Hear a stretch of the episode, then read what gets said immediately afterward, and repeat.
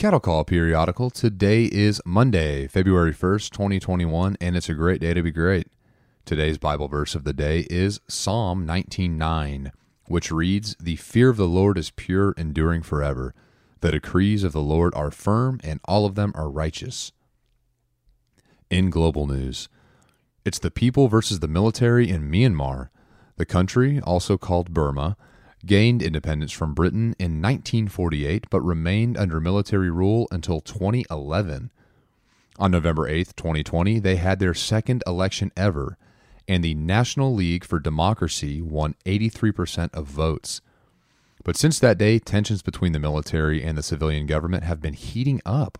Then early this morning, the day Parliament was supposed to resume meeting, the military took over claiming the election wasn't fair and there was voter fraud involved, which is what led to the landslide results. The country's leader and National League for Democracy founder, Aung San Suu Kyi, has been detained, along with President Win Myint.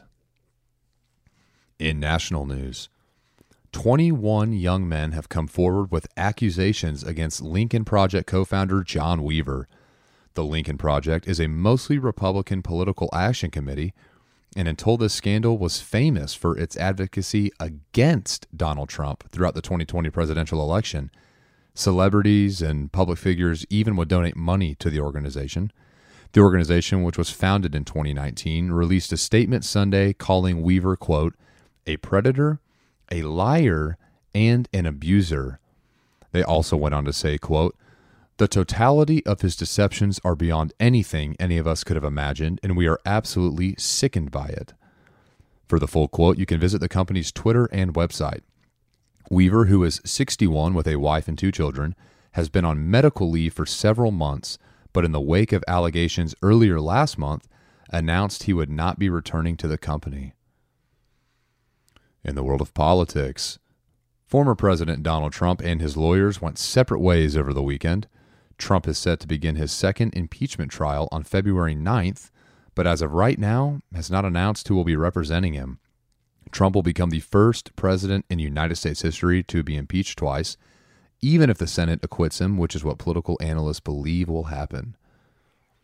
In the world of sports, Stafford is stuffing his suitcase and Goff is going, going, gone. In a shocking trade over the weekend, the Los Angeles Rams and the Detroit Lions swapped quarterbacks. Both QBs were number one overall picks in their NFL drafts. In 2009, Matthew Stafford of Georgia went to the Lions, where he remained loyal for 12 seasons. In 2016, Jared Goff of Cal Berkeley got to stay in state when the Rams picked him up for their first season back in La La Land. To acquire Stafford, LA gave up Goff, a 2021 third round pick, a 2022 first round pick, and a 2023 first round pick. In the world of entertainment, Princess Kate Middleton took to the Kensington Royal Instagram page over the weekend to promote Children's Mental Health Week. Middleton filmed a selfie video just shy of a minute long, sharing the significance of this upcoming week. Children's Mental Health Week runs February 1st through 7th, and according to the Duchess of Cambridge, the goal is for kids to express themselves and feel good, finding creative ways to share thoughts and ideas. And on this day in history, in the year 1862, the Battle Hymn of the Republic is published by Julia Ward Howe. Howe was an abolitionist and poet who composed the song while she and her husband were in Washington, D.C., visiting Union troops. The famous war song has become an American military anthem known for its powerful lyrics put to an already popular tune.